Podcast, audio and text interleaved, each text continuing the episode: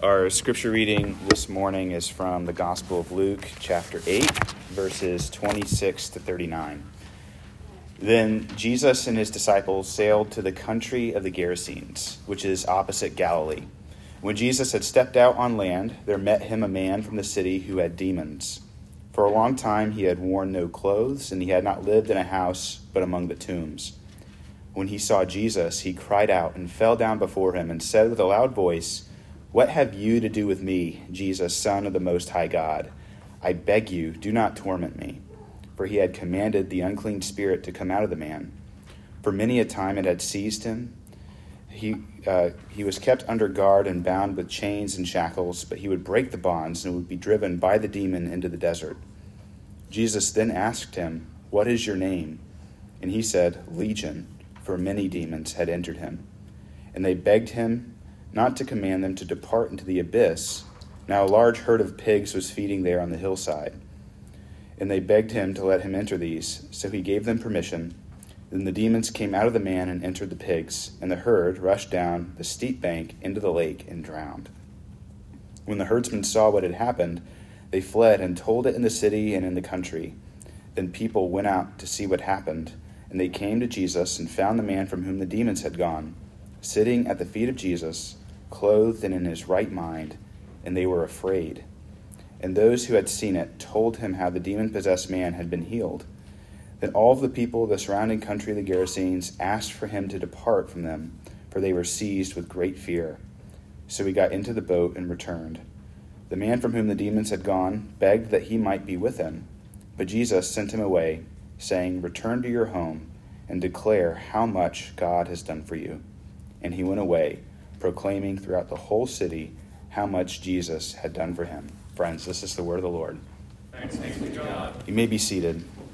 Good morning, friends. May I add my welcome. My name is Matt, and I serve as uh, the pastor here. And if I haven't met you yet, I would love uh, to meet you and get to know you a little bit after the service, especially uh, out back with uh, the donuts as we celebrate Brad and Emma and their ministry to Zambia. Uh, we're continuing on in our journey through the, the, Gospel of Luke, and we've been asking the overarching question Who is Jesus? If somebody, somebody were to come up to you off the street and, and ask that question of you point blank, how would you respond? Each week we've been turning the, the diamond, the, the facet of who uh, people respond and say Jesus is, that Jesus is more than a healer, he's more than a teacher. And we get to this weird passage that uh, that Jesus is an exorcist. He, he's someone who casts out demons, he's someone who confronts evil. And I'm not quite sure what your experience with evil spirits or the demonic world looks like. Uh, before I moved to Madison, my wife and I, we lived in the Georgetown neighborhood of Washington, D.C., and there's this famous staircase in Georgetown. If you're familiar with the movie The Exorcist, uh, there are the Exorcist stairs on Prospect Street, a couple blocks away from where we lived. And if you aren't familiar with the movie, it's uh, the, it's the story about uh, a girl named Regan who was possessed by a demon, and it's the story of how Father Merrin and Father Karras seek uh, to save Regan and even sacrifice themselves at the very end to, to liberate Regan from, from her possession. And the story that we just read in Luke 8 is at the same time much more intense than the movie The Exorcist, but it's uh, a lot less suspense because the, the movie The Exorcist has a runtime of about two hours. We read this story in about three minutes. And well, it, well, it took two priests two hours to, to save a, a, young girl from a demon. Jesus cast out thousands of demons with just a word in, in the span of less than three minutes. And so this story uh, is much more intense, but it's much, much less suspenseful. But as we approach a passage like this in Luke 8, our temptation to handle it is a lot like our, our approach to watching movies like The Exorcist, is to take these stories of the spectacular, of demon possession, of the miraculous, and to put them in the category of fiction, to put them in the category of, of entertainment, and, uh, and just uh, compartmentalize them and just carry on with our, with our day. But can I suggest two things before we unpack this, this text a little bit more together? The first is that if you're here this morning, you're probably comfortable with the idea that God exists. You might be a believer and convinced that Jesus is real, that, that God is, is out there, and, or you might be here and you're uh, open to the idea that God exists. Well, let me suggest to you that if you believe that, that God exists, that this being of perfect goodness, uh, and, and, beauty, this transcendent personal being of, of goodness exists, then it, it, should stand to reason that, that demons exist, that personal, uh, invisible beings of evil exist. It's, it's a little inconsistent to say that if spiritual beings exist, they only ever are good. If, if you posit the idea of a good spiritual being existing, it makes sense that there might be evil ones that exist as well. But then, secondly, uh, can we check what the British author and writer C.S. Lewis calls our chronological snobbery at the door? Chronological snobbery is this tendency where, since we live in the post Enlightenment age, where uh, we think that we believe that if we lived back in the first century or any or any other period of time, we would just be we would be just as enlightened then as we are now, and and so we think that people in the first century were just this simple-minded people that they attributed everything that was wrong in the world to some kind of demon under every rock. But if you've been reading through the Gospel of Luke, you'll notice that the Jewish people, uh, the people who lived in the first century, they had categories for people. When, when we read about the, the, the, encounters that Jesus has. We read that Jesus encountered the sick, he encountered the, the insane, the mentally ill, and then he encountered people who were possessed by evil. Ancient people had categories, and so they knew that if you were sick, you didn't need an exorcist, you needed a doctor.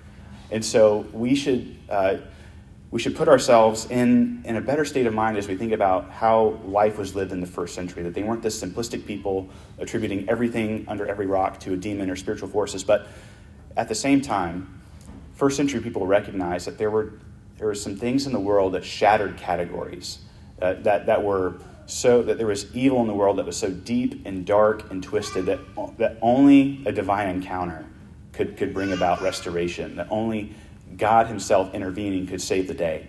And so, as we enter into this story of, uh, of this demonized person, uh, let's do so with two questions. And let's ask the question of what does this encounter between Jesus and this demonized person teach us about who Jesus is and his mission? And then, secondly, what should we do in response? So, the first question what does this encounter teach us about Jesus and his mission? And then, secondly, how should we respond? So, as we dig into this story, I want us to see three things that Jesus' encounter with this person teaches us about his mission, about who he is, about what he came to do. And the first thing is is that this encounter shows us that Jesus cares for the nations.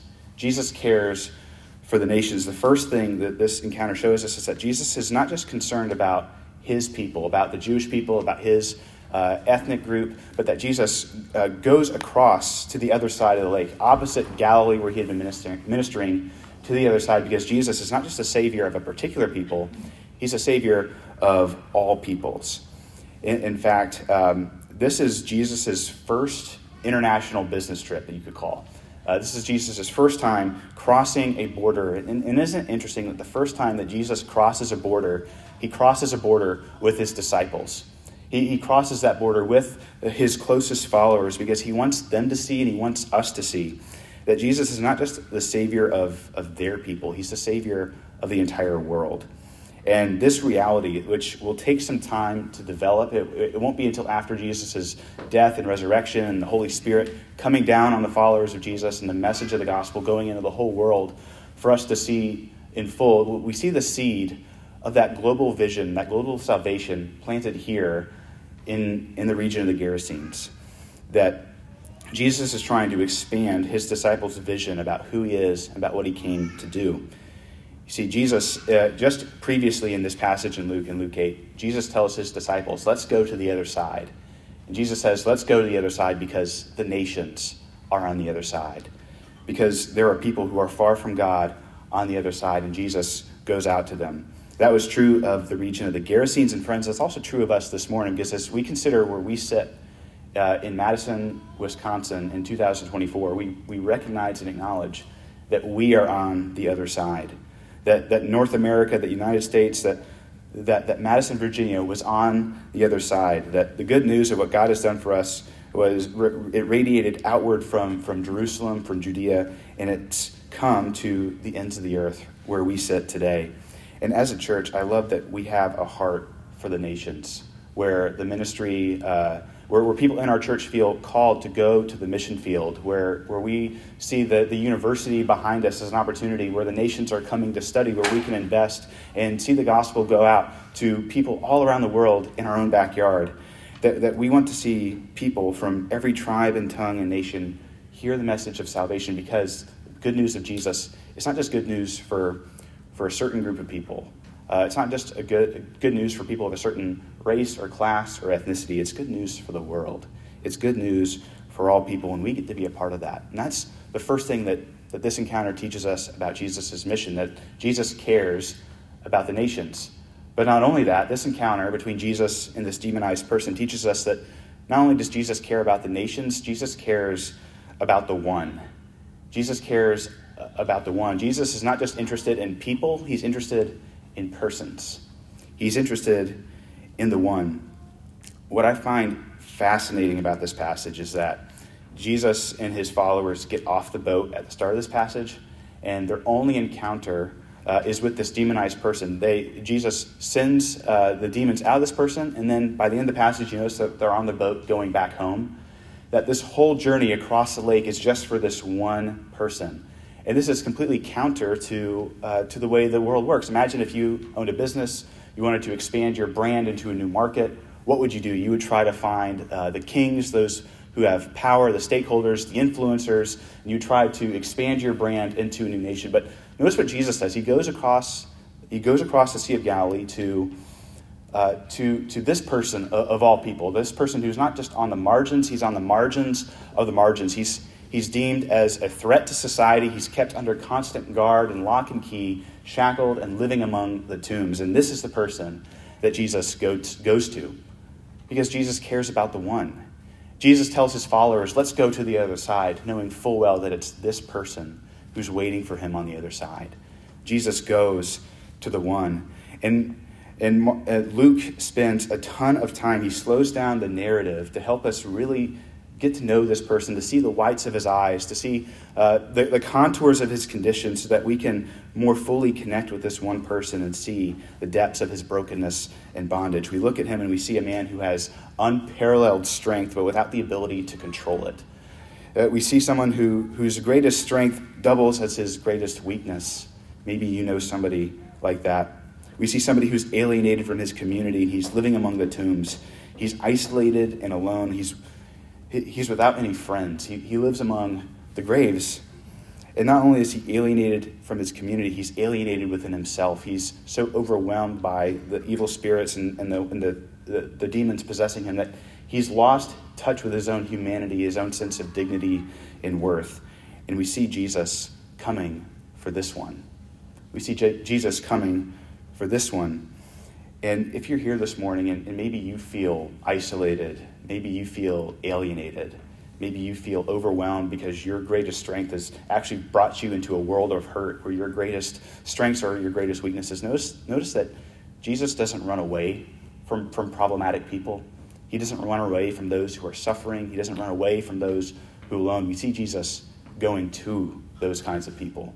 Jesus runs towards those who are alienated and alone. He sees those who are suffering, and he comes to the other side for you because Jesus cares about the one. Jesus says that you're worth crossing the sea of heaven and earth to put skin on in the wonder of the incarnation because Jesus sees you and, he, and he's come for you. So, not only does this encounter teach us that Jesus cares for the nations, Jesus cares for the one, but I think the, the obvious part is that this passage shows us that Jesus came to conquer evil. Jesus came uh, to do business with evil itself as the Christmas carol proclaims, uh, Jesus has come to make his blessings flow as far as the curse is found. Jesus told his followers, Let's go over to the other side because that is where great evil is. That is where uh, some great evil resides. And so he doesn't run from trouble, he runs towards it. And Jesus asks this person what his, what his name is, but the demons interrupt that conversation and give the response. The demons say, We are legion, for there are many of us.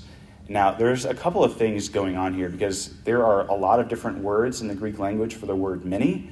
Uh, and so, uh, but the word that's used here by, by the demons and that's recorded in the text is the word legion. It's, it's the word that is uh, the, the, same, the same word that you think of the, Rome, of, of the Roman legion, the, the, military unit that struck fear, uh, that, that was the, uh, the vehicle of, of empire and dominance in the day. That, that what the demons are telling Jesus is not just there's a lot of us, but there's a lot of us and you should be afraid. Uh, there's a lot of us and we're powerful. There's a lot of us, so don't, so don't get any ideas. And uh, the, the sight of a Roman legion would have struck terror into the eyes of anyone who saw it. But we see Jesus look at this person afflicted by a legion of demons. And you notice the power that Jesus displays? Before Jesus even utters a word, the demons rush up to Jesus and immediately start negotiating terms of surrender. They, say, Jesus, we are powerful, but we know you're more powerful. So let, here, here's an alternate plan. Could you send us, or don't, don't send us where we, where we belong, where we know we're ultimately going into the abyss, but send us into this herd of pigs. And, and curiously, Jesus grants their request and uh, actually causes a bit of a, of a microeconomic disaster. Because in the first century, most of wealth was tied up in livestock. And so uh, if you look at a herd of pigs, and if you just took, you know, 2,000 pigs, which was the 2,000 was the number of a Roman legion, and say 2,000 pigs run headlong into the sea, you're talking about roughly a million dollars uh, worth of livestock, about 20 years of wages for the average laborer in this day. But Jesus throws the demons out of this person into the pigs. Financial chaos ensues, but Jesus doesn't matter because the value of a soul is worth more than the value uh, uh, of, of any amount of wealth in the world because Jesus has come to deal with deeper evil. And for those people who might think that this passage is uh, a message that Jesus has come to overthrow the Roman legion, that what Jesus is doing in casting out the demons and throwing them in the sea, that this is a picture of the kind of Messiah that Jesus is going to be, that he's going to step onto Roman turf and send all of the Roman legions into the sea. The fact that Jesus gets on the boat and leaves right after this encounter shows you that Jesus has a different mission in mind. He's not an earthly, uh, material, political savior in that sense. That Jesus says in, in the Gospel of John that my kingdom isn't of this world. And so Jesus gets on the boat and he leaves because the, the, the evil he's come to confront is not a human government, it's not Rome, it's, it's the enemy of evil and, and sin and death itself. And so, how is Jesus able to do that? Well, it's these power encounters through the, the, the dismissing of demons, through the, the healing of the sick, the raising of the dead, uh, the calming of, of a storm. It's through these different power encounters that are meant to put us on the track towards the right answer but the full answer comes much later at the end of the Gospel of Luke. Because at, at the end of the Gospel of Luke, we not only see the power that Jesus displays, we see the price that Jesus pays to set us free from evil. Jesus says you're, you're worth more than, uh, than a herd of pigs on a, on a hillside. He's, Jesus says that, that you're worth my very life. That the price that Jesus pays to set us free from the evil and the sin that afflicts us uh, is, is the cost of his own life. And at the end of the Gospel of Luke, we see the price that, that Jesus pays to, to switch places with the demonized person to sw- and to switch places with us.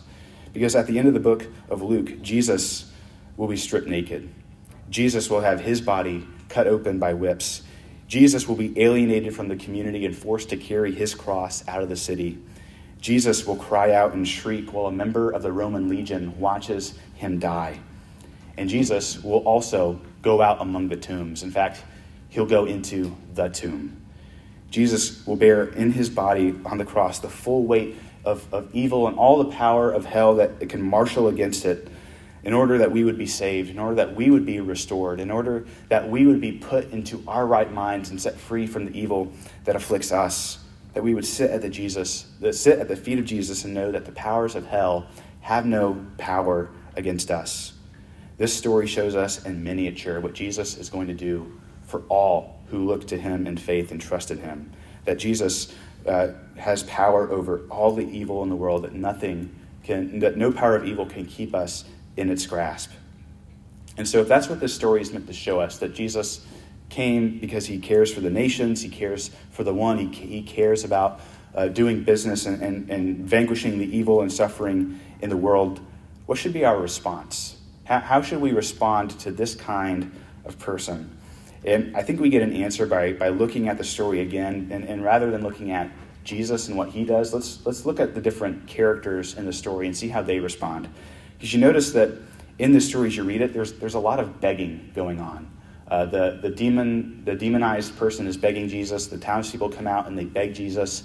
Uh, then at the end of the story, the, de- the, the, the, cured person begs Jesus. And so let's look at their different responses and see if it can inform our response. So, how should we respond to the story? Well, I would, I would suggest don't respond like the demons.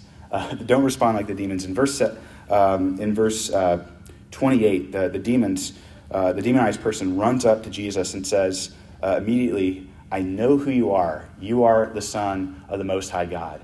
And which is, which is amazing because that's actually a, a, factually true statement. The demons say something right about Jesus, uh, but, then they, um, but then they beg Jesus to be sent away.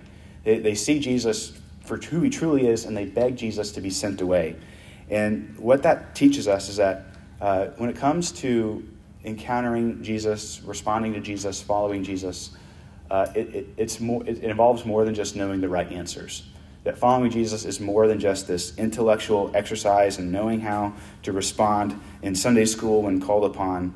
You see, the demons knew the right answer, but the response that Jesus demands is knowing more than just facts about him it, it involves a personal encounter with Him. And for us today, it involves uh, responding to Jesus involves a personal encounter with this risen Jesus. You need to have that experience where, where you realize what Christ did in the pages of Luke and the pages of Scripture is not just de- Jesus dealing with somebody else's problems and somebody else's evil and sin and pain. It's, it's Jesus doing business with you. Jesus doing business with your sin, with your pain, with your struggle, that Jesus has, has come for you. See, following Jesus involves your mind, but it's not just your mind. And I think that's a, a, temptation for us living in a university town where we're so prized on, on knowing the right things and advancing the fields of knowledge that following Jesus is more than just an, an intellectual exercise. You need to encounter a person. You need to encounter all of Jesus and be transformed at every level, every part of your life with, uh, by, by encountering Him.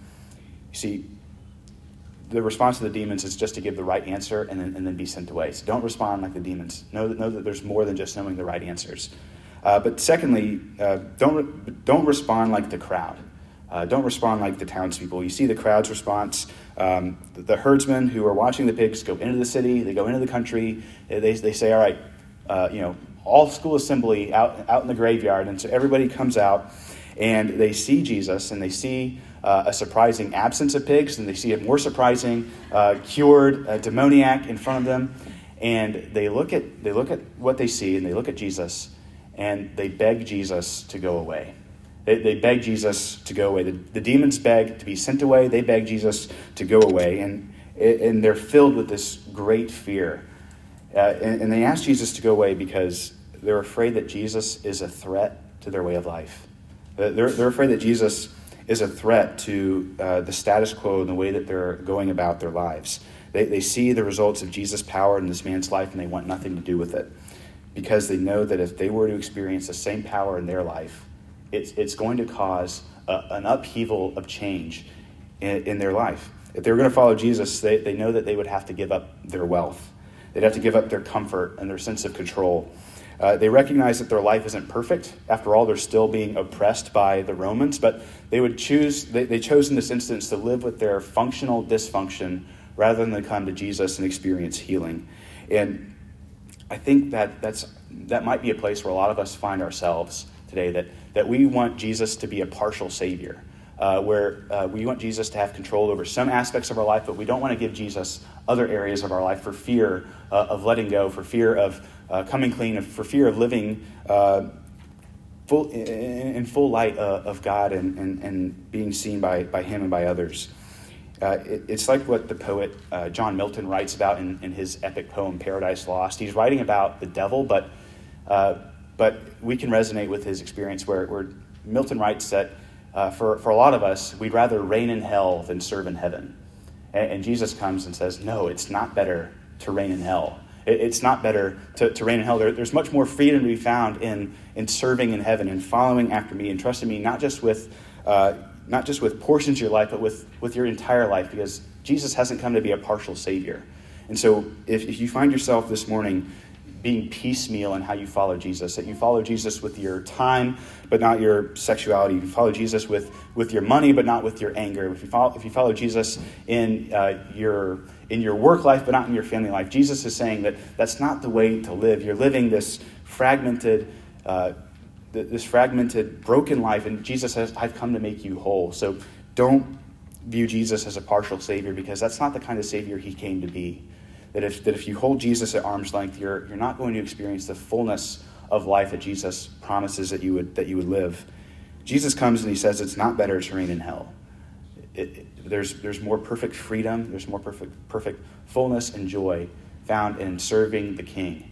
That in following Jesus, it's not saying that I'm, I'm following Jesus at the expense of happiness. I'm not following Jesus at, at the expense of being fulfilled personally. Jesus says that, that your, your true way to happiness, your true way to fulfillment, is through following Jesus as a total Savior and not a partial Savior. So don't respond like the demons. Don't respond like the townspeople. Respond instead like, like this restored person. Respond like the restored man. The demons beg Jesus to be sent away. The crowd begged Jesus to go away. But the restored man begs to be where Jesus is.